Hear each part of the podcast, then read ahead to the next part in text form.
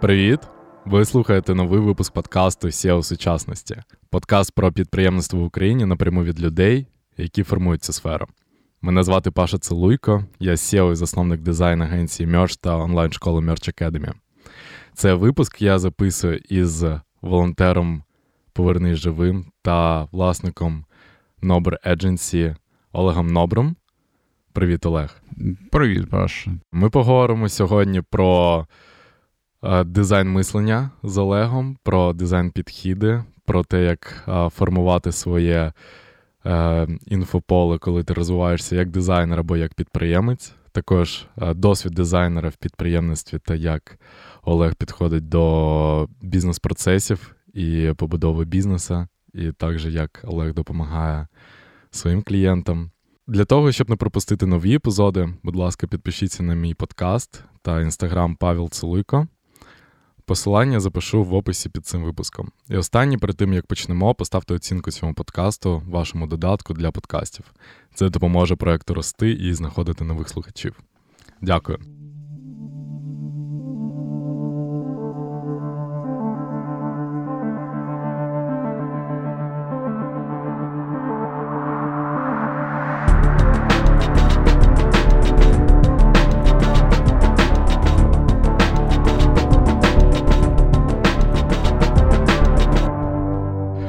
Привіт, Олег, ще раз.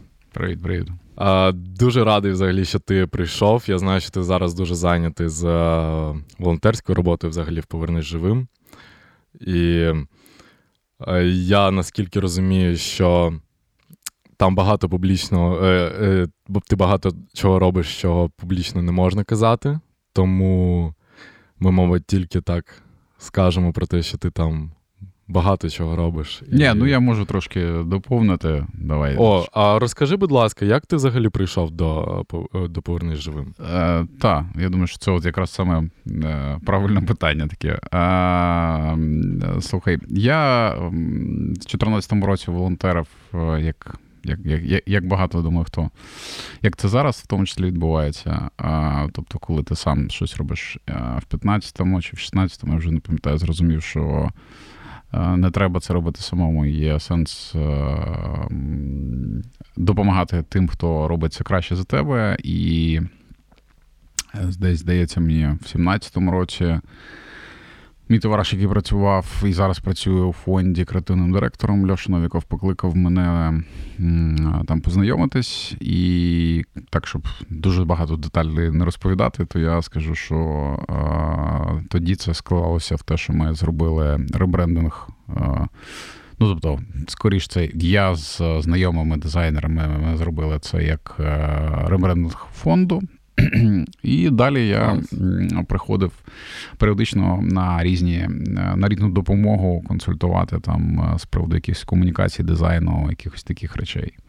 От. А потім, із-за того, що я знаю, що коли починається військова активність, то все дуже сильно змінюється і починається дуже багато тої роботи, на яку ти не очікуєш. Тому я до початку лютого цього року планував, що. Ну, тобто я очікував, що почнеться, не було зрозуміло коли. Я просто розумів, що я там е, розберуся з не знаю, родичами, знайомими, зберу мінімальні речі і приїду у фонд угу. і буду дивитися, що там треба. Угу. От. Ну, так я, в принципі, з. Це е, одразу як 24 лютого сталося? що ти... Ну, я в, на початку березня приїхав, поки ага. в мене там трошки склалося певних е, особистих обставин, е, з котрих е, я не одразу зміг приїхати. От. А, Але, ну, в принципі, від початку можна так вважати. Так. А розкажи нашим слухачам до фонду, до свого волонтерства, е, ти займався також. Nobre Agency. Розкажи про формат агенції взагалі, чим ви там займаєтесь, які, mm-hmm. яка ваша спеціалізація, чи є вона? Е, цікаве насправді питання, тому що я б сказав так, типу, знаєш, вона і є, і немає, тому що е, з одного боку мені було цікаво створити саме дизайн-агенцію, а з іншого боку, у нас мені здається, не дуже сильно розуміють е, загальне слово дизайн, тому що да. мені здається, що.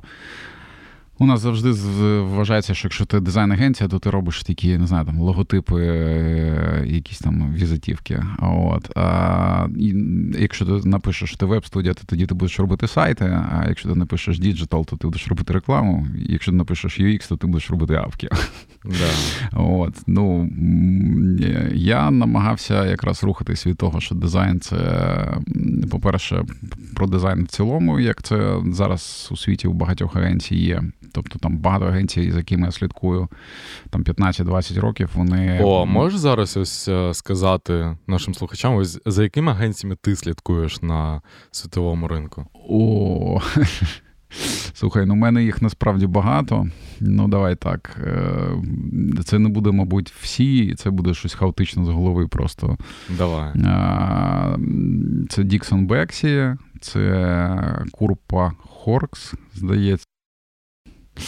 Слухай, по пам'яті вже важко, ну так от сказати, саме за ким. От я от зараз так дві назвав, а за іншими, знаєш, так щось. І насправді в мене є. Не можу сказати, що я прям слідкую за конкретними, наприклад, агенціями, але я регулярно роздивляюся Південну Корею uh і взагалі Азію. uh Китай, наприклад, вони дуже дуже дивні речі роблять. Корейці дуже дивні речі роблять. І там надихатися і. Ну, коротше, вони просто роблять круті емоційні речі. А, наприклад, там скандинави роблять е, правильні речі. І, А мені цікаво знаходити такий баланс між е, рацією і емоцією. Олег, а ти сказав, що ти по-особливому ставишся до дизайну, так? Тобто для тебе це ширше значення. Чи можна це значення сформулювати як uh, дизайн, like, uh, все те, як кастомер uh, вирішує проблему? Mm-hmm. Чи це like, як правильне формування, як ти гадаєш? Як на мене, то все ж таки дизайн це більше про оптимізацію будь-чого навколо. І це якраз повертаючись до моєї відповіді про да. нашу, скажімо так, спеціалізацію. Це саме, саме про те, що мені подобаються е, е, різні світові студії, які е, в них немає чіткого насправді фокусу. В них зазвичай є домінуюча експертиза. Як, да. наприклад, є там японські дизайнери, які роблять предмети або інтер'єри і в них може бути багато проєктів, які е, про такий дизайн, але це не означає, що вони не будуть робити е, ще купу всього, там від не знаю, стендів до ідентики. От. Тому що це нормально і історично, ну, у нас, мені здається, цього просто не вистачає. А в світі дуже багато є такої традиції, коли клієнт починає працювати з якоюсь студією, їм подобається, в них є синхронізація певна, є взаємодія між собою певна і вони починають довіряти студії да. і віддавати це. От ці процеси можна накласти, як я розумію, на а, різні види дизайну. І Nober Agency, як я бачив а, публічно, є кейс, як ви створювали для Борисполя навігацію для аеропорту. Розкажи про цей кейс, що там було цікавого. Я про що? Про те, що м, треба розуміти важливу річ. Аеропорт є державна установа, uh і оце є державної установи вони завжди мають тендери, планування, uh-huh. цей бюджет на рік. Ну, коротше, ці всі прикольні речі, от, які не змінюються. І тому був бюджет, який там змінилося керівництво. Керівництво побачило певні проблеми, і був невеликий бюджет, який вони вирішили, що можуть витратити на певні покращення але його вистачало тільки на розробку дизайн-стандартів, е, на там певний гайд і все таке. Це до того, що якщо хтось там був е, навіть перед війною в аеропорту, і або буде там, от коли стане все нормально, то не побачите цієї роботи, тому що її ще немає, вона не імплементована. Значить. Ем, як ми працювали? Ну, по-перше, дуже дуже багато було збору інформації. Угу. Чому? Тому що дуже багато підрозділів, і тупо до останнього майже дня з'являлися якісь нові департаменти, які казали: Ой, ви ж тут ще про наше питання забули. І ти такий. угу. Ну, тобто, там це дуже складний об'єкт, це об'єкт, який має під собою питання і безпеки, і там і прикордонники, і СБУ. Ну тобто, там чого тільки всередині немає, і е, дуже багато чого з ким. В мене там, до речі, веселих історій ще є. От. Е, значить, з точки зору процесу, ми робили все так само, і це якраз те, що я хотів е, заводити через слово дизайн. Це ті методи, які є там в тій самій айтішці, але, от, наприклад, я не думаю, що для багатьох людей буде Е, якось звичним, що типу навігацію робили за тими ж е, етапами, як uh-huh. ти не знаю, там робиш, наприклад, аплікуху. Тобто ми так само зайшли, про зробили дослідження, ну, позбирали купу інформації спочатку з клієнта, з тих департаментів, до яких спочатку був доступ. Цікаво, і так далі. а ти де, ходив сам, типу, по аеропорту, дивився, блін, тут би я по-іншому намалював це. Ну, по-перше, звісно. По-друге, дивись, для мене. Коридорний серч, да? Такі... Гарне проявлення. Так, але дивись, ще момент в чому, що я вважаю, що якщо ти працюєш з дизайном, твоя робота вона 24 на 7. Тобто ти не працюєш на рівні, в тебе прийшов mm-hmm. клієнт, і ти тоді такий, о, о тут типу навігація. От, Ні, ти ти живеш, і ти постійно навколо себе зчитуєш якусь інформацію, запам'ятовуєш. Тому, коли з'явився такий проект, я в принципі розумів і пам'ятав, які є проблеми. Просто коли починаєш працювати вже з таким проектом клієнтом, то починаєш більш занурено на це працювати. Але в цілому я я там завжди помічав якісь там моменти по навігації, по тому, що тут не зрозуміло, тут не зрозуміло, uh тут, тут під питанням, а чому так зроблено, і так далі. У цього, звісно, що багато там складових, от, тому що тут і архітектура, і безпека, там реально дуже багато всього. От. І повернусь до, значить, до того, як це складалося, що. Після якогось такого умовного Discovery, після е, того, як ти там збираєш цю інформацію, все таке, е, ми, звісно, збирали ще світові кейси. Ми дивилися, що з останнього крутого зроблено. Я був е, в Стамбулі в новому аеропорту, який нам ставили в приклад, бо він був з останніх відкритий перед нашою роботою, і в світі. Ну, у них коротше така фішка як, мабуть, у будь-кого в всіх індустріях. Uh-huh. Тобто Вайро в них, типу, останній аеропорт відкрили, його всі всі хвалять, значить, це типу топчик, всі на нього орієнтуємося. От. А, Я подивився, ну там він продуманий архітектурно, але там по навігації, наприклад, в мене були там також зауваження. Uh-huh. І е, тому ми я почав дивитися, які ще є рішення, в тому числі там дивився на певні азіатські рішення, більш такі маргінальні, я б це назвав для нашої культури, тому що я намагався знайти рішення, яке б. Е, змогло забирати твою увагу, uh-huh. тому що у нас є одна важлива особливість: наш аеропорт продає дуже багато реклами тому що його задача бути прибутковим, бо він державний. А тобто такої кількості реклами в інших аеропортах ти не побачиш. І тут немає ніяких стандартів її розміщення, нічого. А більш того, тут контракти на 20-30 років, і це незмінна wow. історія. Та і тому ти такий. А а як я можу конкурувати з рекламою? Типу, якщо ну поставити навігаційний якийсь показчик, якщо навколо там 5 реклам висить, які просто ну забувають образами свої своїми uh-huh. і і, і, і креативом навігацію. От. Ну і тому дуже різні речі розглядав, тому залучав людей, дизайнерів, які. Круто розуміються і робили проекти в цьому сенсі. А От і ну і що? І далі ми після того, як зібрали всю інформацію, досліджували, провели великі дослідження всередині аеропорту, саме uh-huh. на і і не тільки всередині, а саме на тих, хто вилітає, прилітає. Зібрали всі ці проблеми, е, структурували, е, зробили презентацію клієнту, показали, підсвітили якісь моменти, тому що uh-huh. в них по певних речах було розуміння, по певних речах вони вважали, що там немає взагалі ніякої проблеми. Uh-huh. От, е, ну, так, щоб було коротко зрозуміло, то з дослідження, окрім проблем з навігацією, витікало, що є ще купа інших проблем, які треба також вирішувати, і це не про дизайн. От. І коротше, ну далі відпрацьовували. У мене було чотири концепції дизайну. А, Знов таки вони були презентовані клієнту, вони були зроблені з аналізом, рахуванням як проблем, які є. Тобто ми конкретно ходили, фоткали тупо кожний вказівник, збирали з цього прямо окрему таку бібліотеку, показували всі розходження. Тобто, наприклад, вони були всі впевнені, що в них проблем там взагалі більшість департаментів були впевнені, що проблем немає. Угу. Коли ми приїхали їм презентувати, як у них немає проблем, і показали, що дивіться, от оце ваші показчики, от сім штук. От на угу. кожному з них різний колір, різний шрифт. А от. Але вони вважали, що ну тому, що вони звикли, що вони всі фіолетові, плюс-мінус, е, що там схожий шрифт. Ну, звісно, що як не дизайнери, які там не дуже роздивляються деталі. От. А друга проблема, ну, і зазвичай звичайна людина як реагує, типу, ну і що, що різні шрифти. І от. І ти йому відповідь просто кажеш: дивіться, це ліцензія одні такої компанії, це ліцензія компанії, наприклад, Microsoft, це Adobe, а це це. А у вас цих ліцензій немає. Ви певні, що ви хочете цих проблем? От. Ну і так далі. А, е, Ну, коротше, було зроблено чотири варіанти. Ми їх презентували саме такі, е, називаємо це прототипи.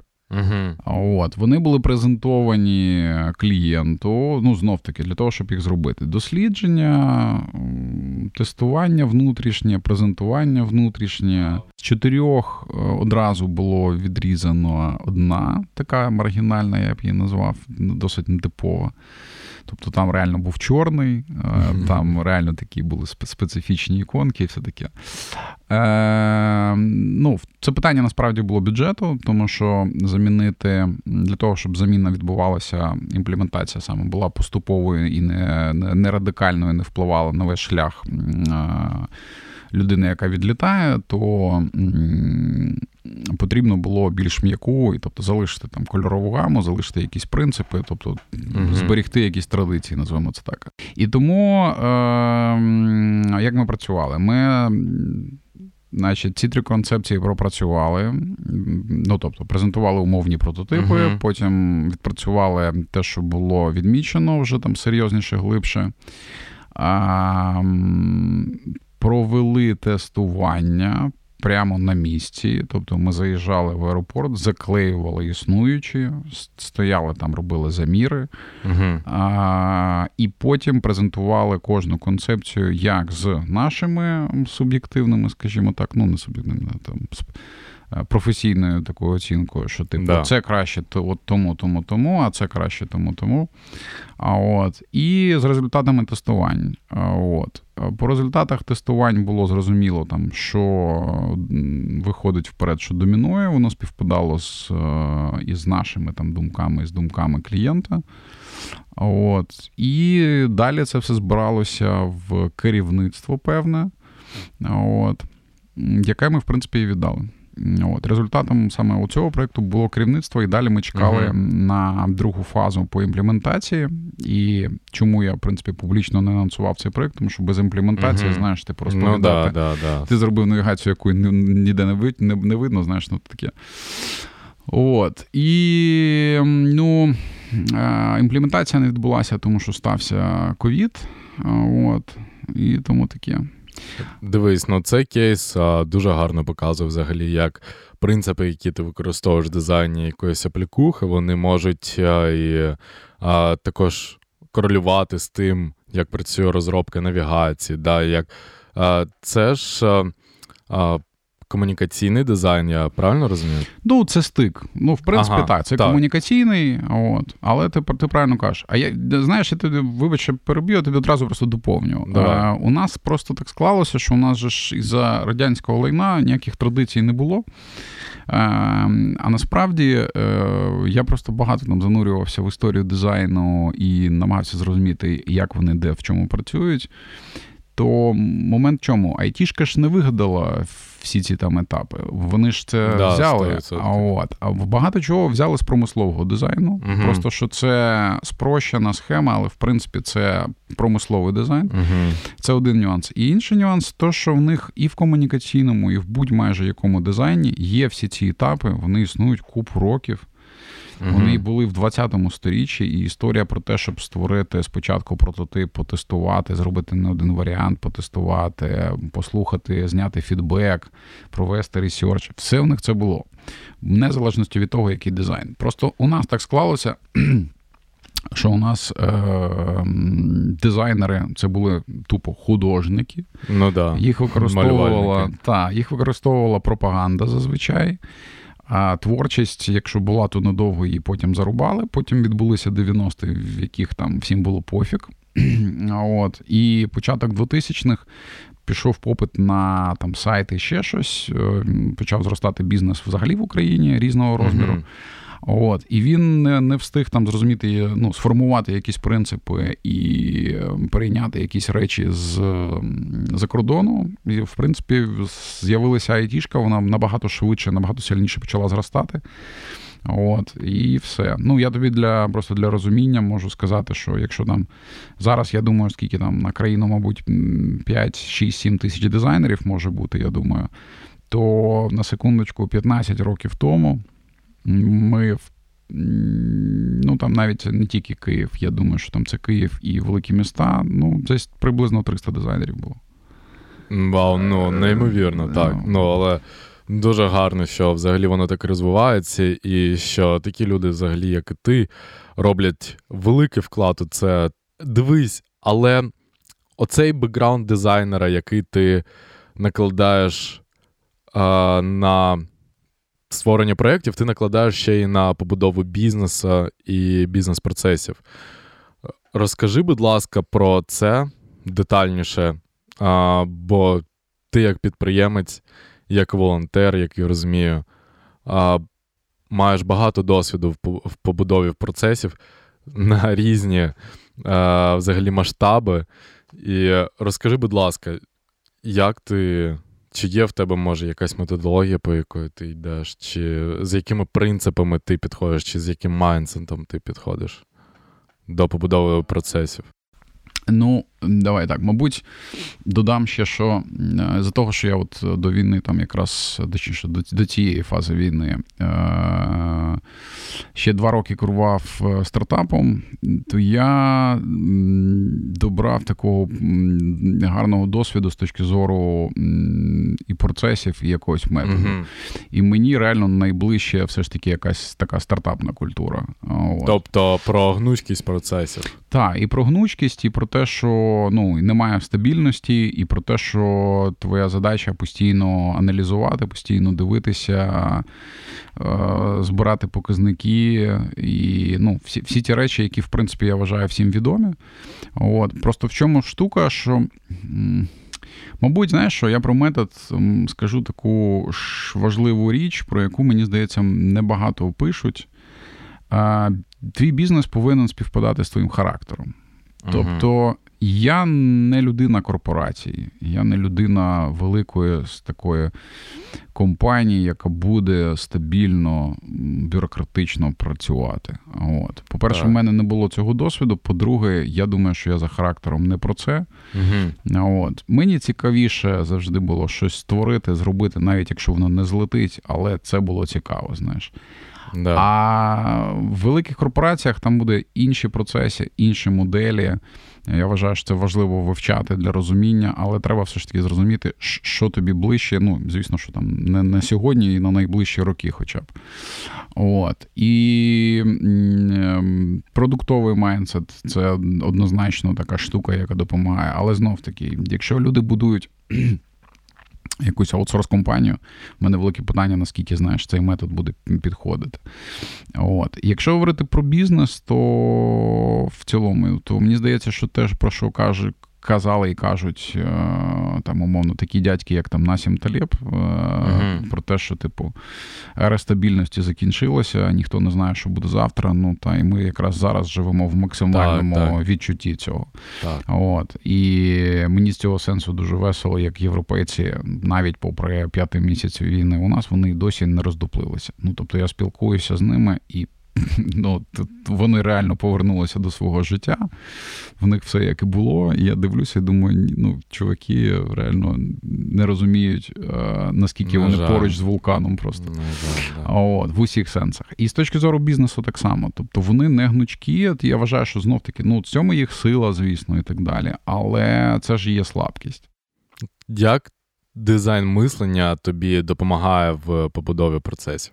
А, ти Чи зна... допомагає взагалі? Так, давай так. Е, Я не можу тобі сказати, що саме дизайн мислення. Я б сказав, ну чому? Тому що м- мені здається, що знов таки є різні методи, є різні підходи. Я вважаю, що це як музло. Ну, типу, є музика. Ну uh ти можеш навіть в рамках одного жанру слухати різні. Ми можемо з тобою слухати різні команди, і тебе вставить оцей, а мене оцей гурт. Тобто, ну, якщо вивести це як а, заключення для людей, що немає якоїсь е, там методології пігулки да, для так. вирішення проблеми. Так. Треба а, з відкритими очима і з як бути open-minded а, до побудови ваших процесів. Да, Якщо це привести як приклади, у вас є процес виплату зарплатні. Вам треба розуміти його, типу, від початку і до кінця. Як я це називаю, що я спочатку а, роблю journey map. І mm. в цьому journey map я вже, знаєш, як з а, full capture бачу, як а, зверху на процес весь дивлюсь. Ну, Helicopter view. Да, helicopter view. І так, ти розумієш, де в тебе батлнек, який ти можеш виправити. Де ти можеш цей процес вирішувати, пришвидшити, чи ось, як ти сказав дуже кльово, влучно де в тебе є ризики в цьому процесі. А, окей, я там сказав про виплату зарплатні. Окей, тобто це можна взагалі на 20 кроків розписати, де там повинні бути апруви, від кого. Ні, ну тут головне, що ти що, то, що ти сказав, що твоя методологія це ти пишеш джорні, От, І це твій підхід. І я насправді от е, намагаюся себе, до речі, привчити до такої штуки, щоб от спробувати писати е, шляхи про будь-що. От, uh-huh. от в мене якийсь поки що блок в цьому. Що якщо ми будемо говорити про створення бізнесу. То на що б от я звертав увагу зараз, і однозначно на що я в принципі і і дивитимусь. Ну я давай так. Едженсі це більш історія про зробити з свого досвіду просто там якийсь працюючий бізнес, на фоні якого мені хотілося починати думати про що ще. Тобто, uh-huh. це це не не, не головна моя історія. От. А головну історію я не придумав просто. Uh-huh. От. А, значить, І і якщо говорити саме про таку пораду по не знаю, вибудові бізнесу, я б все ж таки починав е, з базових речей. Перше, я починав з того, е, зростаючий це ринок чи ні. Uh-huh. От, Тобто зрозуміти розмір твого ринку, зрозуміти, на чому ти працюєш. Тому що я вважаю, що одна з великих помилок це коли люди починають працювати на зростаючому ринку. Там іде попит, вони зростають разом з ринком, все кльово, і не думають про те, що в якийсь момент ринок почне або змінюватися, або схлопуватися, або ще щось. І в цей момент люди не розуміють, що відбулося. Uh-huh. От. Це така взагалі історія про український бізнес, як на uh-huh. мене, українського бізнесу, який так вмер, дуже дуже багато. От. Другий момент це все ж таки про е, розуміння того, що є бабло як певний показник. Та? Тобто гроші це ну, нормальна історія, хто б там до них як не ставився, але в бізнесі гроші це все ж таки показник, який дає тобі розуміння твоєї там ефективності, угу. тому що це спрощує всі показники, тому що все зводиться все одно до грошей. І це допомагає тобі просто враховувати через це ефективність. От. Питання не в грошах, питання в тому, що це у, у, у, такий дуже конкретний KPI. А і знов таки там від цього можна там дивитися, е, там хто хто на обертах, а хто на маржинальності і так далі. А от. Але знов таки є люди, для яких е, ціль гроші, і це ок. Так. А є люди, для яких, ну, наприклад, для мене важливо будувати ціннісні речі. От. Тому я, наприклад, там занурююсь, в тому числі там волонтерку. А, Я вважаю, що ну, мені складно, не буду, не будуючи ціннісні якісь речі, будувати. Розкажи а, глибше про це, чому в тебе немає мотивації в грошах? Чому це для тебе не топ-1 мотивація? Якщо говорити про мене, то ти знаєш, е, є оця от історія про work-life balance, е, тому що я балансував між. uh Тим, скільки я часу буду приділяти, наприклад, там стартапу, uh-huh. і я на нього дивився не як на роботу або бізнес, а в першу чергу як на навчання і освіту. Uh-huh. Друга історія це бізнес, третя історія це волонтерка. І от я для себе шукав баланс в цьому всьому. так. і розподілив якось там пропорційно відносно. Я думаю, що якби я от про це зараз, до речі, задумався і почав на тижні на цьому якраз цим працювати, що я почав розписувати певне бачення якогось майбутнього свого проєкту, угу. де мені тепер хочеться врахувати, е, скажімо так, щоб бізнес ніс якусь місію, наприклад. Угу. І тоді, можливо, мені не буде потрібно там, не знаю, волонтеркою займатися паралельно. Так само з грошима. Ну, тобто, я там чітко розумію, що гроші повинні бути, і я, в принципі, вже. Ну, як тобі сказати, ну раніше давай так, раніше було неважливо, от я зрозумів. Зараз вже важливо, от, ну але зараз просто не на часі, тому що я розумію, що зараз потрібно займатися війною, да. Е, максимально працювати в тому, що стосується війни, і тому що чим швидше ми це закінчуємо, тим швидше я можу повернутися там до бізнесу. Е, Підприємець це не завжди людина, яка про заробляти. Це людина, да. яка щось робить, робить щось да. змінює, на щось впливає. Це, це просто ну... це реально стартапна така насправді двіжуха. От. Тобто в тебе може не злітати, але ну, ти намагаєшся щось покращувати, знайти, оптимізувати і так далі. Багато хто до бізнесу взагалі ставиться з підприєм... Е, з підприємців, а як до гри, так, де вони конкурують з кимось, це для них змагання, і вони хочуть бути краще, сильніше, ніж їх конкуренти. Чи а, знаєш, підприємці ці це просто люди, які без стресу вони більше не можуть жити. Це для, для них як іголка героїну. Коротше, і що постійно по, треба, щоб неслось. Коли не несеться все, це найбільш депресивний час для ентерпренера, як я вважаю. Ну так, ну, це залежить та, залежить та. від людей, але все ж таки, як якщо подивитись, ну в бізнесі у тебе стрес кожного дня. Тобі е, якщо хтось не напише, це значить якась ну, проблема. Типа, е, ну, гарні повідомлення їх не пишуть чомусь. Ні, ну слухай, у нас просто ландшафт, на якому ми е, і, і, і я, і ти зростали. Це ландшафт, е, територія де кризи постійно. Тому да. ми, ну, ну, типу, нам нудно, якщо все спокійно. Нам реально нудно, ми нудимося. Да, і да. тому ми постійно шукаємо щось. І ну, це абсолютно зрозуміло. У європейців цього немає і не з'явиться, тому що нема звідки. І вони не розуміють, як це після п'ятої, коли робочий день закінчився, працювати ще 10 хвилин. Знаєш, типу, для да. мене для мене не зрозуміло, як це не працювати ще 5 годин. О, знаєш. Ну, це от і є різниця. Але ну, ну, це нормально. Як на мене, якраз е, останні три роки був сильний показник того, наскільки у нас великий підприємницький дух і дух бізнесу. Тому що останні три роки швидкість, з якою ми почали валити. Я пов'язую це якраз з тим, що освіта пішла сильно, тобто дуже багато mm-hmm. з'явилася інформації, яка нарешті пішла до людей, тому так. що у нас люди просто не маючи з професійної освіти, займалися якимось бізнесом, е, чимось про гроші, і все таке, і програли або не, не дуже окей. А за останні роки з'явилося багато курсів, багато всього. Люди прокачалися. І повалили, як на мене, дуже сильно. Тобто я в українському бізнесмені бачив насправді дуже-дуже перспективно такого майбутнього світового бізнесмена.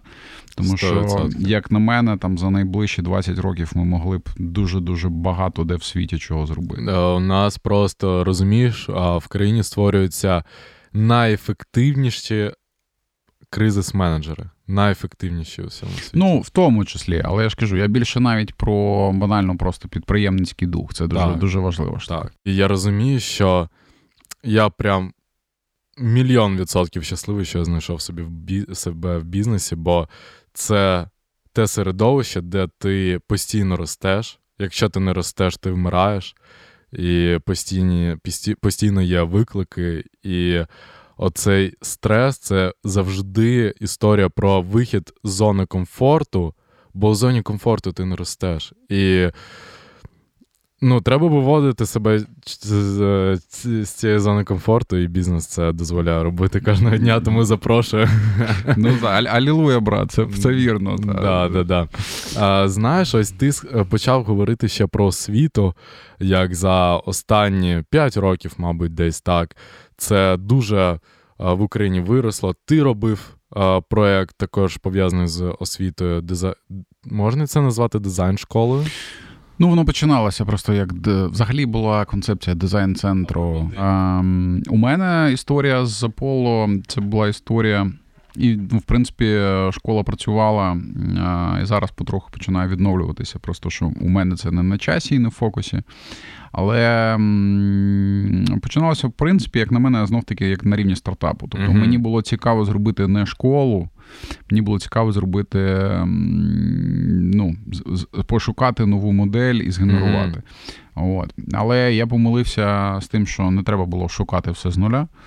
Треба було ем, все ж таки ем, зрозуміти, що є дуже багато паттернів, за якими люди звикли вже жити. Uh-huh. От. І ці паттерни, ну.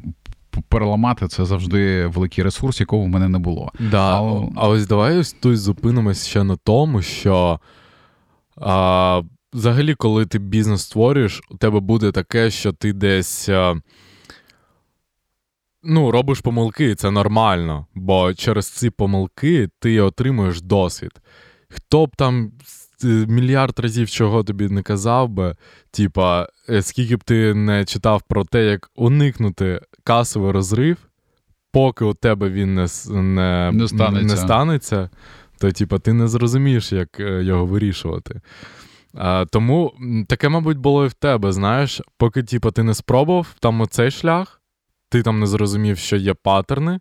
І зараз ти розумієш, що є паттерни, але ти ж розумів і до цього, що є паттерни, але е, просто. Ну, ти розумієш, тут є нюанс. Е, Круту тему зацепив, насправді. От Зачепив е, питання досвіду, тому що я в якийсь момент зрозумів, що от у мене там умовного досвіду як різного дуже багато. Угу. Але ти знаєш, досвід не є головним все ж таки в цих речах. Ем, що я маю на увазі? Набити на своєму досвіді, та, те, що там навіть ти про касовий розрив каш або про якісь інші приколи, е, це однозначно, і саме тому я і пішов керувати стартапом. Uh-huh. Тому що я розумів, що те, що я там останні роки там читав по продакт менеджменту, спілкувався з людьми, намагався зрозуміти, що як працює все таке.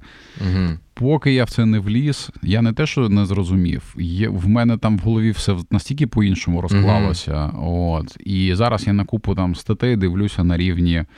Ну, типу, come on, ще одна метрика. знаєш, типу, Та пофіг на цю метрику, тому що ну, ти якщо або збудуєш, або не збудуєш. От. Але але е, ти розумієш, в чому штука? Можна збирати досвід все життя і не бути ефективним, або не бути, не знаю, не зробити крутих штук. Ем, це, звичайно, питання цілі. У мене, наприклад, не було цілі зробити там, не знаю, продукт номер один там в країні, в світі. У мене не було там цілі, не знаю, зробити агенцію номер один там і так далі. Я, в принципі, ті цілі, які собі ставлю, я там їх там досягаю. Але чому я вважаю, що досвід це ну, це давай так, це одна зі складових. От. Але складових настільки багато. І, мабуть, головна проблема, що люди реально шукають там цей золотий ключик, таблетку, як завгодно це називає, але і вони шукають її саме чомусь з одного якогось цього чинника. Що да. типу, от досвід, да, окей, да. будемо, значить, працювати над досвідом. Знаєш, і людина напрацьовує досвід, а в неї потім все одно херня. От. А як на мене, то. А це пов'язано з тим, що е, люди забувають про те, що бізнес це дуже-дуже е, багато різних чинників, з яких це складається. Да. Що Я зрозумів, що реально за все моє життя ніщо так не виховувало і не виховує як бізнес, свій так, бізнес. Так. Тобто я вважаю, що найбільший вихователь реально в житті це там не, не знаю, не не батьки, не школа, ні не, не, знаю, не директор, на якого ти працюєш. Так. От. Е, а в першу чергу твій бізнес. Ну я насправді знаєш, там е, виписував собі якісь там тіпс, трікс, тому можу е, додати до досвіду або пізніше, як ти да, давай, скажеш. Давай. Якщо говорити, я б це так назвав, що якщо говорити про якісь там мої е, поради, тобто я там до подкасту почав прикидувати, щоб я порадив. І, мабуть, Багато речей, про які я читав, та і ти без досвіду не не розумієш насправді, mm-hmm. що стоїть за цими словами. А є ще речі, як на мене, на які дуже мало звертають уваги. Mm-hmm. От. А, Наприклад, одна з них це розширювати нетворкінг. Mm-hmm. А я можу сказати, що типу щодня постійно треба це робити, але м- от на нетворкінгу дуже небагато акцентують уваги. Але нетворкінг це в першу чергу це те, що тобі економить час, тобто гроші, тобто швидкість, ну так. і так далі. От. О, дивись, а давай тут е, зачепимо про нетворкінг. Дуже дуже класно, що ти це згадав, бо люди, е, знаєш, е, є ще такий кластер людей, які розуміють, що нетворкінг це важливо, але не розуміють, як це робити. Я може від себе дам коротку пораду, що ви повинні розуміти, що цей цей нетворкінг, тобто ці відносини, вони повинні бути він-він, і ви повинні розуміти, що ви можете допомогти, наприклад, цій людині у чомусь, чи там безкоштовно, чи за якусь послугу, чи а, ви, допомогти якось їм вирішити челендж, який зараз їх турбує реально. Тобто. Т, це часто допомагає е, тому, щоб будувати відносини. Так? Тобто можна прямо і запитати. Я часто таке роблю, коли спілкуюсь з знаєш, е, людьми, які сто раз успішніші за мене. Мені цікаво, чи е, я просто питаю, чи є у вас зараз якийсь челендж персональний, там, чи що для вас зараз там найважливіше чи найважкіше? І Реально дуже цікаво, що люди тоді кажуть. І ти можеш подумати, блін, а як я можу допомогти? А чи а чи я маю іншу людину в своєму нетворку, яка може бути йому е, корисна в цей момент? Ну, до речі, ти кажеш якраз про таку штуку, яка в мене чомусь така автоматична навіть. Так. Е, Тому що ти зараз проговорив, а я знаєш, зрозумів, що я це роблю якось реально на автопілоті, навіть не задумуючись, що так. я саме про це. Тому що я зазвичай якраз коли не знаю, там зустрічаю когось зі знайомих, кого я там пару років не бачив, і там після того, як питаю, як справи, потім питають, там, чи типу, все окей, ем, чи є якісь проблеми. І якщо людина після цього питання починає мінімально щось говорити, то в мене якась звичка, типу, я одразу кажу: дивись, в мене там є там такий так, такий е, чоловік, може тобі допомогти тим тим, ну там даю контакт одразу. Так. Тому що це така штука на рівні, ти витратив на це 30 секунд, а ти прискорюєш якісь процеси в світі, так, скажімо так. так. 100% ще наголошую на тому, що це не потрібно, не потрібно бути е, корисним, так, з якоюсь користю до цього ставитися. Це все повинно бути органічно. Коли у вас не буде відчуватися фальш, коли ви там е, розмовляєте з людьми успішніше е, за вас, що вони будуть тільки думати, блін, а що тобі від мене треба. Ось коли вони не будуть це відчувати, коли від вас органічно буде йти, що ви там а, а, чи поважаєте. Е, да, ось дуже також цікаво, що ви так проявляєте, що вам, що ви поважаєте цю людину. Слухай, ну я тобі тут навіть е, доповню ще тим, що ем, це знов таки про культуру, в тому числі в бізнесі. Так. І це те, що мені там не вистачає у нас в країні все одно попри навіть там зростання бізнесу і підприємництва. Е, те, що те, що я побачив, і те, що мені десь там е, підказали, чомусь навчили там люди. Причому це, до речі, навіть більше штатівська, мені здається, uh-huh. модель. Що, по-перше, до клієнта ставиться не так, як до клієнта, а як до партнера. Так, так. А по-друге, і він ставиться так само до тебе не як до підрядника, а як до партнера. А по-друге, це партнерство через повагу. Так. Тому що є повага як особ... Тому що це інша людина, і ти повинен на ціннісному рівні поважати просто іншу людину, а друга на професійному, що типу ця людина більше шарить в чомусь, чого ти не знаєш, і тому так. в тебе повинна автоматично бути повага до його досвіду і до його знань. Я вважаю, так, і це з цього насправді вибудовується цей він-він зазвичай. Клас. Нетворкінг, окей, що далі? Е, Ну, це, звісно, не послідовний якийсь там так, список. Так. Та. А ти знаєш, я думаю, що про що, до речі, ще небагато говорять, це про відслідковування трендів. Mm. Це от те, що знаєш, я просто Цікаво, багато читав да. там різної і бізнес-літератури, і не попсової, в тому числі літератури. І багато реально в якийсь момент я почав бачити там пересікання якихось порад і всього цього. І можна, мені здається, навіть виписати якісь е, реально речі, які там на на 100-200 книжок, а це буде там не знаю, порад на одну сторінку, тому що вони там реально всі схожі. І, Але от серед них є якісь речі, про які не говорять, і от про відслідковування трендів дуже мало говоряться. Ну, в, наприклад, в світі там стартапів, інтерпренерства якогось це є. Але в цілому, мені здається, про це забувають. Що, по-перше, е, все одно, попри всі там непрогнозовані якісь зміни. Е, попри те, що світ став, е, ну, як на мене, насправді він такий був. Але я думаю, що просто раніше люди цього не помічали, що світ насправді не прогнозований. Але попри це, все одно потрібно дивитися на тренди загальні, які там є в світі, і на тренди, які стосуються, не знаю, твого ринку, на тренди, які стосуються твоєї професії. Тому що, наприклад, от та сама е, ті самі професії в айтішці як приклад, що я бачу купу. Е, спочатку я бачив купу дизайнерів, які не помітили, як з'явилася купа веб-дизайнерів. Потім, значить, я бачив купу веб-дизайнерів, які не помітили, як з'явилися UX-дизайнери.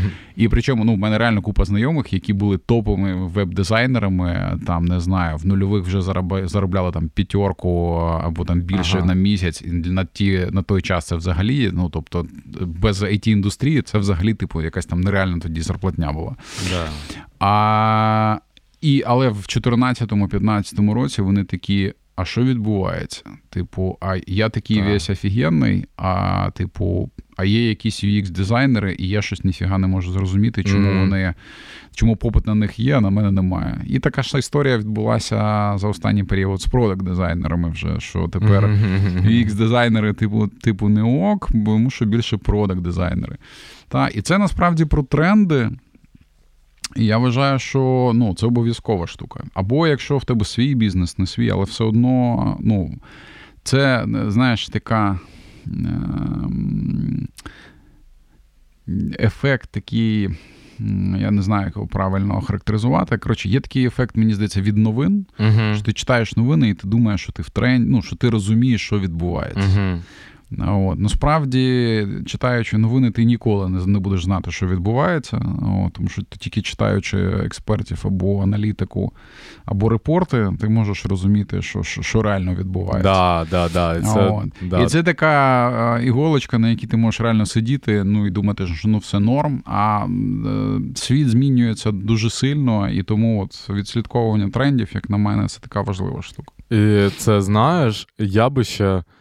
А, доповнив, що дуже важлива розвинена емпатія, мабуть, знаєш, до клієнтів. Чому я взагалі це про, е, це кажу? Бо е, є там да, зрозумілий тренд, що дуже швидка зараз інформація і е, дуже е, коротка увага.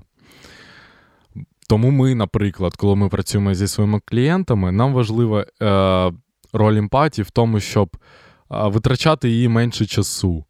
Бо це для них дуже велика цінність, якщо ми витрачаємо менше часу.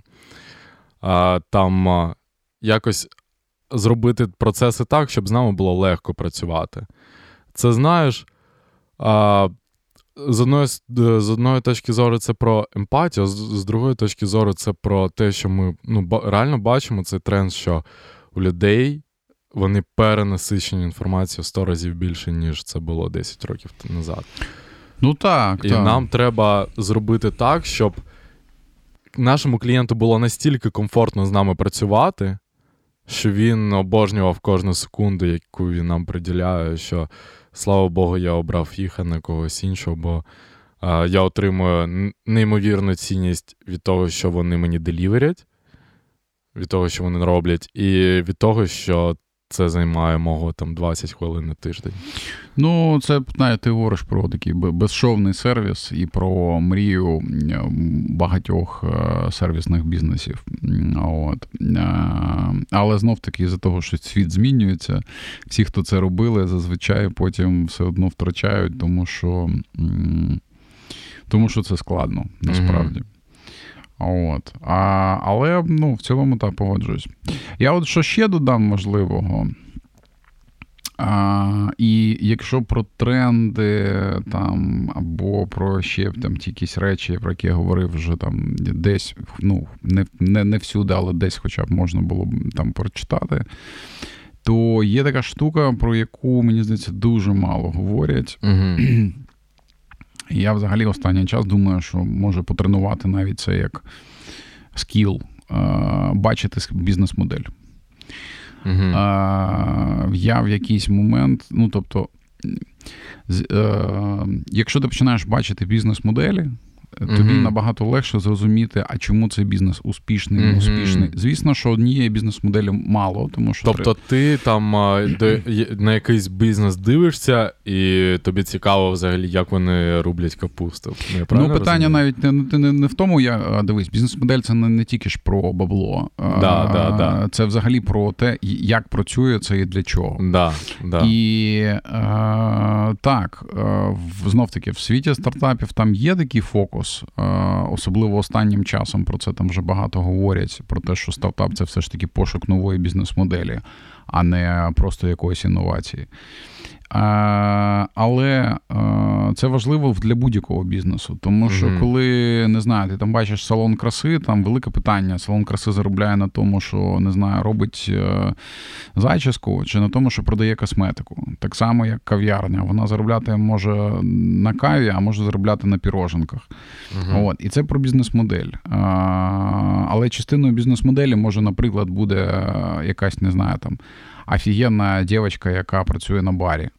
От. І це буде частиною бізнес-моделі, яка дозволяє цьому офігенно працювати.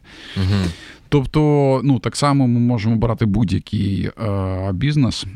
І я думаю, що це от головна проблема, що коли люди в чому помилка там читання Форбсу умовного, в тому, що ну або цих. Е, Новин про те, скільки який е, там не знаю, стартап підняв грошей, або якийсь там бізнес щось зробив, підняв тому, що вони, е, що ти за цими речами не знаєш, як насправді це працює, тобто як збудований цей механізм. І отут от саме цікава штука, тому що ти, якщо є можливість зрозуміти, як це працює, то ти починаєш тренувати е, таке певне бачення. І тоді uh мені здається, що перед тим, як щось своє створювати, ти задаєшся питанням: а яка в мене бізнес-модель, uh-huh. а з чим я вийду на ринок? Тому що, uh-huh. окрім знань там про ринок, про ландшафт, про те, чи є там достатньо грошей, там твоїх клієнтів і так далі. Тут питання в тому, що якщо твоя бізнес-модель така, як і у багатьох, то, типу, ти ж не конкуруєш нічим. Який би там великий ринок не був, але це вже буде проблема. Угу. От. І це не означає, що потрібно знов-таки шукати якусь інновацію. Але мені здається, що це така ну, важлива штука. Дуже цікаво. А Розкажи, чи є в тебе ще якісь поради підприємцям, початківцям, чи, можливо, хто починає свій шлях в дизайні. А, Так, тобто ми вже зрозуміли про те, що дизайнеру треба не бути малювальником а, кнопок, а реально поглиблюватись в бізнес, чому він так працює, чому клієнт купує цей продукт або сервіс.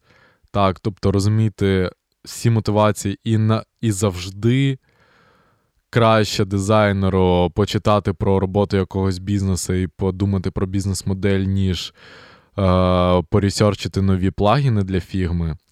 Е, Розкажи, що ще було б а, корисно. Ні, я почув, почув uh-huh. тебе, так. А, Ну, давай так. Про початківців, дизайнерів в мене тут чітко одна порада, тому що реально всі на просто йдуть е, в цей аврах, е, от, в, в цю яму е, під назвою творчість. Значить, треба розуміти, що будь-який дизайнер, взагалі неважливо, чим він буде займатися, це в першу чергу ремесло. Тобто коли людина починає цим займатися, вона зазвичай у нас в це все uh-huh. йдуть чомусь люди, які думають, що це якась прикольна творча робота. Uh-huh. Я буду працювати з якимись кольорами, фоточками. Це в першу чергу. Ну тобто, треба розуміти, що якщо ти хочеш зрозуміти, що таке ремесло, піди подивися, як працює, не знаю, якийсь там ганчар, чи там якісь такі люди, які працюють руками. Uh-huh. Ну тобто, там людина, яка не знаю, шиє одяг. Тобто це люди, які сидять там 12-15 годин в день на одному місці і щось роблять неважливо руками там головою, але все одно це ручна робота. І твоє, твоя майстерність залежить mm-hmm. виключно від того, скільки годин ти за цим проводиш. Mm-hmm. Тобто думати, що ти такий кльовий за три роки будеш офігенним дизайнером я не бачив жодного за своє життя, при тому, що дуже багато знаю і особисто людей, і талановитих, але я не знаю нікого, хто б за три роки був офігенним чуваком. Тому що не вистачає досвіду, в тому числі навіть. Mm-hmm. Тому що чим більше ти працюєш років в професії, саме в, в такому напрямі, тим, тим ти краще ти станеш. А і друга штука, яка ну я не вважаю, що це вбиває творчість. Я вважаю, що просто треба тримати це в голові, тому що люди за цим трошки забувають о, важливі речі. Це ну. Насправді, те, до чого я, на жаль, пізно прийшов, uh але це вміти продавати. uh От. Під словом продавати я завжди маю на увазі будь-який спосіб, будь-які, будь-яке вміння донести свою думку до іншого та продати йому так. цю думку, продати свою роботу неважливо, але вміти говорити, вміти доносити, вміти продавати, е, та неважливо, в принципі, яким чином. От, е, От я вважаю, що от чого чого в країні дуже не вистачало, і не я думаю, не буде вистачати е, курсів з продажів. От якщо 100%. ти якщо ти згадаєш, як було там до 22-го року, то купа курсів там у нас, я не знаю, до речі, чому у нас нереальна кількість курсів з SMM у. Просто таке відчуття, що в країні найбільша проблема це SMM. Насправді найбільша проблема це вміти продавати. Ну, не найбільша, ну да. Ну, до, ні, давай, от, якщо б я візьму тобі такий фокус не тільки на якийсь бізнес, навіть. Ага. Дивись, люди не вміють продавати себе. Да, 100%. Люди, 100%, люди не вміють да. презентувати себе. Це ж про продаж. Та? Да, Ти, да, як людина, яка наймає людей на роботу, і я так само, як людина, яка як наймала людей, так е, навіть якщо працював я на когось, але все одно я постійно працював з командами, я постійно керував командами. Да. І те, як люди себе подавали, продавали, ну це ж просто хана. Розумієш? Я тобі да. от для прикладу можу, до речі, сказати, є такий. Е, така зараз помітна була людина в новинах як Тайра, такий волонтер, е, яка була в полоні. Тайра була моїм дизайнером колись. Mm. Це було років 16 тому. Е, так от Тайра мені себе продала. Mm-hmm. Тобто Тайра зараз там набагато більш там е, топівіша в своїх питаннях, там, аніж я, наприклад. Е, тобто вона там один там з відоміших там волонтерів, там медиків і там і купа-купа всього. А от, Але коли вона прийшла тоді влаштовуватися як дизайнер, вона мені продала себе, тому що вона сказала: я, можливо, і не дуже типу крутий дизайнер, але я, е, типу, е, там не пам'ятаю, якийсь пояс за айкідо, Значить, е, я вмію писати японську каліграфію чи там китайську, і я вмію там щось ще робити руками. І я такий mm-hmm. сидів, думав. До мене приходять люди, які кажуть, ось у мене макет. Знаєш, uh а тут приходить людина, яка показує тобі, наскільки вона багатогранна і наскільки вона на різному рівні може працювати. І це ну така проста штука. Звісно, що вона б на когось не спрацювала. От, Але ну для мене це історія про ну, про продати. Touchpoint у вас. Так, ну я про те, що ну слухай, ну продала. Сто відсотків. Я настільки е, підписуюсь під твоїми словами, бо. Знаєш, е, спілкувався з одним клієнтом, хто працював з українськими агенціями, а потім пішов е, працювати з датською агенцією, називається E-Types. Е, і коротше, він розказує про те, що у нас люди зосереджені на те, щоб заделіверити якийсь ауткам. Як це заделіверити? Типа на сам сервіс, на customer success, на спілкування з клієнтом, на те, що банально тобі. Ти, якщо клієнта перший раз бачиш, тебе просто тобі потрібно представитись перед ним, може, як типа якесь інтро в одне речення, в одне-два речення зробити. У нас люди ну, ще типу, не прийшли до розуміння того, що наскільки це важливо. А це настільки важливо, що е, тому ці датські агенції, агенції в е, Сан-Франциско беруть е, за годину, типу, не 40-50 доларів, як у нас, а 200, 250, 300, 400, 500 доларів. Ну, то я тобі можу касти пентаграма сказати. Ну, коротше. Ці касти платяться не тільки за результат, який дає агенція. Ні, ну за репутацію, слухай. І... Ну, просто їх репутація ж будується якраз на вмінні продавати, на процесах, да, на да, Як певних ти цей гарантіях. сервіс, як ти цей сервіс доносиш до клієнта? Бо якщо ви будете брати 500 доларів на годину, а від там відповідати на імейли по 4 дні, потім ще проводити якийсь е, дзвінок на годину, де без агенди, е, без е, адженди ви будете щось розповідати клієнтосу без якоїсь презентації, то він такий, блін. А чому я не піду, типа, не найму дизайнера за 20 доларів в годину на обфорку? Навіщо мені платити вам 500? Бо за сервіс. Ну, слухай, е, от для мене ти зараз підвів це як е, ще одному пункту і такій пораді, яку я б не тільки давав, як пораду. Я поки не знаю, як це перетворити на знаєш, як на, на якийсь корисний матеріал. Але, по-перше, я бачу мало цих цих порад, а по-друге, я бачу мало фокусу на цьому. Це вміння рахувати. А, тому що е, я вважаю, що будь ти фрілансер, будь ти, не знаю, там підприємець, будь ти людина, яка на когось працює. Вміння рахувати, причому на різному рівні, це якраз та річ, яка тобі допомагає в житті дуже сильно. І те, що ти якраз ти кажеш про клієнта, який там, uh-huh. типу, а, а нафіга мені ти за 500 в час, якщо є за 20 в час, для мене це клієнт, який не вміє рахувати.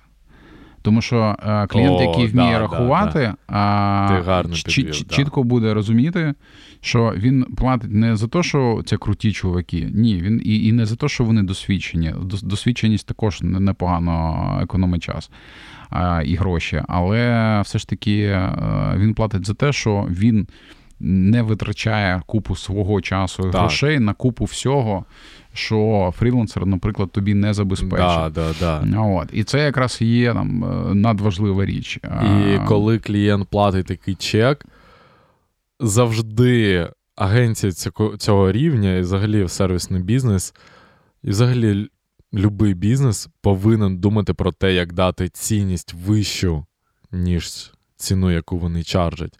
І коли вони дають цінність вищу, то retention і lifetime value цього клієнта вони просто ну, підвищується, бо йому подобається з вами працювати. Ну так, ну ти зараз кажеш такі речі, про які знов таки вже там багато пишуть. Ну да, а, да, от, да. а от про розумієш, в чому штука порахувати. Я просто в якийсь момент заморочувався там, наприклад, там знаю, я я рахував тупо там, е, скільки часу не знаю, там відпочиваю, скільки працюю, скільки да. там, якщо я працюю там не знаю, на дві години більше, наскільки зменшується там, не знаю, вартість е, твоєї години там, або якщо твої там витрати отуди, отуди, туди зросли, або ти туди туди проінвестував інвестував, знаєш, наскільки це може віддавати тобі. Ну і так само у мене це був великий челендж з делегуванням. Знаєш, я а... так намагався ага. просто порахувати саме делегування. Ну тобто, в чому прикол? У нас, наприклад, ну щоб зрозуміло, що я мазую взагалі по під от цією порадою порахувати.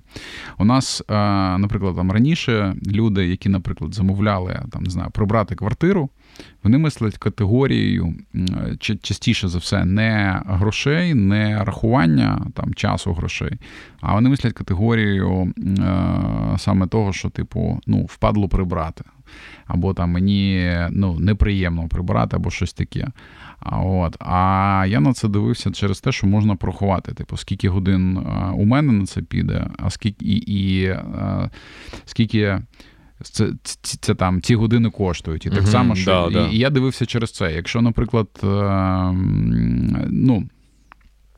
Е, багато коротше, яких питань є, які можуть зніматися таким чином, там на рівні угу. доставка їжі або ще щось. Так, так, так. І тоді виникає питання: типу, наскільки це ефективно, наскільки твої гроші реально витрачені ефективно, тому що можна приготувати самому, а можна замовити їжу. От я, наприклад, е, мабуть, е, дуже в цьому сенсі рідка людина в тому плані, що я не я не замовляю взагалі їжу ніколи. От. Тому що я збудував процес. Е, скажімо так, утримання їжі вдома. Ну, тобто, в мене дуже просто зазвичай дуже якась проста їжа, яка не потребує майже там готовки або чогось такого.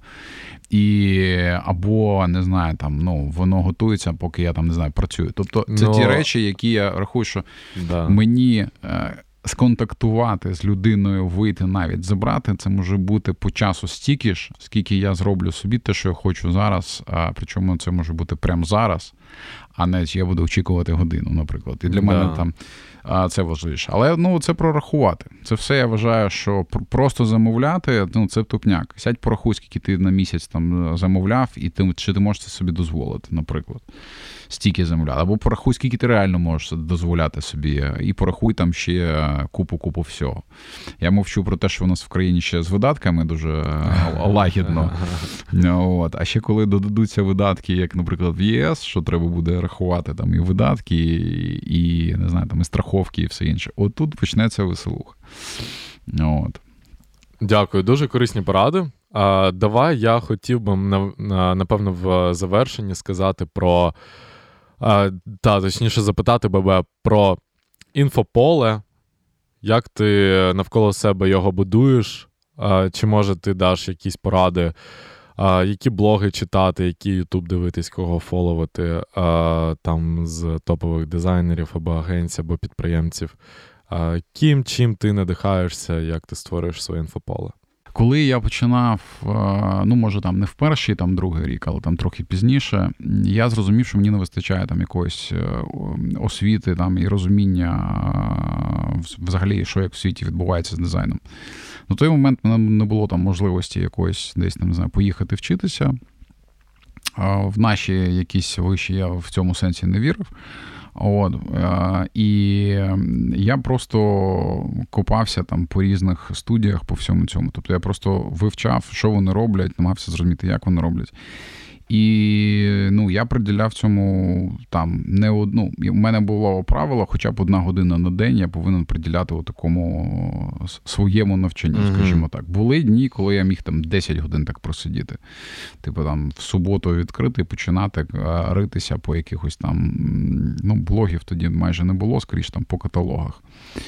А, Зараз, ну, я відрізаю зараз період 22-го е, року, тому що зараз така деформація по інфомполю, по по тому, що я читаю, дивлюся, тому що зараз у мене фокус майже все, що я дивлюся, це стосується війни або якоїсь там військової аналітики, або економічної, або ще там якихось речей. Але якщо говорити про умовно, там як було до 22-го року. Ну, по-перше, я давно не про дизайн, а про бізнес. Mm-hmm. І про, мабуть, там різні якісь е, цікаві напрями. Е, тому я зазвичай читаю або підписаний на якісь розсилки, або якісь канали, які можуть публікувати звіти, репорти, акцентувати на якихось матеріалах. І з дизайном я там можу бути підписаний на не знаю, там, на, на дві-три розсилки, яких мені mm-hmm. достатньо абсолютно. От. А, Ну, Це якісь загальновідомі насправді можуть бути речі, типу там розсилка UX колектив, mm-hmm. там BrandU, ну тобто якісь такі. То, Мені здається, відомі речі, які не будуть чимось унікальним. А Чому? Тому що це мені допомагає бачити якесь от загальне поле. А якщо я працюю над проектом, над задачею, я все одно починаю занурюватися і шукати не там, і тому це, це не дає так. мені чогось. Тобто е, це більше для підтримання форми, я б так це назвав. Так. От. Тому е, починаючим, я б радив наш інфополе тримати. Ну, типу, треба їсти все, що можна, багато, ну тобто багато тренуватися, багато Ну, я я на це реально як на спорт більше дивлюся. Тобто ага. ти ти реально повинен тренуватися там 5, 6, 7 годин в день. Це, І це не стосується роботи. Але ну дивись, ти ж а, тренуєшся на практиці, а розумієш, як там робити цю вправу, ти там у перші 5 хвилин. Ні, ні, ні. Я вважаю, що це. Я ж я ж кажу, я для себе відокремлював. Я працював на роботі, наприклад, там 8-10 uh годин, і ще там не знаю, 6-7 годин міг сидіти в дизайні. Так. Тобто це не означало, що я міг робити. Це могло означати, що я щось читав, дивився, аналізував чиїсь роботи, намагався щось там повторювати. У мене, наприклад, там е, був період, е, коли я зрозумів, що я там провисаю в типографіці. І окрім там. Розуміння якихось речей я собі надрукував тупо купу різних літер, uh порозвішував на стінах. Знаєш, І навіть коли ти там хочеш е, типу відпочити, ти такий, куди б не повернувся, ти втикаєшся в літеру А і намагаєшся зрозуміти, а якого фіга оця зроблено так, а оця отак. О, це знаєш, а можна ще сказати, що ти для себе зробив такий informational bubble. Ну так, так, я ж кажу. Як на, це прикласти на українську? Інформаційна кулька точно не має не, не той зміст. От. Ну тобто, ні, ну це поле інформаційне, професійне. Просто що я вважаю, що тут треба щоб ти, е, я ж кажу, на початку ну, треба реально прокачатися, і потрібно ну, цього багато. Знов таки, 10 тисяч годин ніхто не відміняв. Оці от відома ця цифра про те, що ти повинен перевалити за 10 тисяч годин, і тоді, тоді ти наближаєшся до якогось спеціаліста в питанні. От, Я вважаю, що це так. І якщо, звісно, ти будеш на початку робити тренування по одній годині в день, то в тебе, в принципі, ну окей, ти там через 15 років вийдеш на якийсь рівень. Ну, можеш прискорити це, це вже твоя там е, справа. А якщо говорити ну, от, е, про зараз, то все ж таки це. ну, про про зараз все, що окремо від війни, то я ж кажу, це більше про е, різні ринки, різні. Ем, тобто я, наприклад, не знаю, там я не читаю якийсь там Reddit, я не читаю якісь окремі там портали, я перестав читати якісь там New York Times е, або ще щось. Тобто я відійшов від е, конкретних медіа і перейшов в бік от якихось таких конкретних. Е, аналітичних все ж таки речей. Тобто, наприклад, я підписаний там на е, ну, з кимось зафренджений, бо я там з цими хлопцями там колись по Форбсу працював, на когось підписаний, наприклад, там по економіці. Я бачу, ну, я, я бачу, що у цих людей купу років вони аналітично викладають е, якісь думки дуже чітко і конкретно. І мені це повністю закриває, коли там чувак е, останній раз там взяв і розібрав mm-hmm. те, що стосується там, не знаю, курсу валют в Україні, знаєш, або якихось змін. По ну взагалі по економіці на цей рік в Україні mm-hmm. один пост, який мені закрив просто купу всього. Ну, да. Make sense. І так само з іншим. От. З дизайном просто там я не бачу, щоб щось такого кардинального змінювалося. Тому більше цікаво, як е, цікаво, працюють продукти, які бізнес-моделі нові з'являються, або О, або да, те, да, технології, типу, от мені цікаво Web3. і я от Да, Цікаво, знаєш, е, дивитися, ресерчити, куди зараз взагалі інвестують інвестори, які стартапи заходять е, в VC які хто ну, піднімає найбільше раунди і так далі. Ну так. тому що, наприклад, там Web3 цікаво, тема за Аром VR цікаво, тому що в неї в купу років інвестували. В якийсь момент вона, скоріш за все, вибухне. А, Але ну от реально як цікаво. Тобто, Робототехніка, як це, типу, автоматизація. Ну, от робототехніка виросла дуже сильно. Там за, Я здається, якраз на днях там бачив е, звіти І... по ринку. Але, наприклад, там вона повільна, там з VR там зрозуміло, там дуже повільно зростають е, там ці пристрої, там ці окуляри, там зрозуміло. От, Тому там, типу, круто, якби там, умовно, Apple все ж таки випустив окуляри гарні, і тому ну, це новий напрям почнеться. От. Ну, а, Але і це ж вплине на все, розумієш? Да, да, Тому да. ну, от, я думаю, що тільки сюди. Да, Тобто формуйте інфополе так, щоб там не було чогось зайвого, те, що вас розвиває і надихає. Ось. А, На цьому ми завершимо діалог з Олегом. Велике дякую, що прийшов, що поділився досвідом і порадами. Навзаєм, Паш. Дякую вам, слухачам, що дослухали цей випуск до кінця.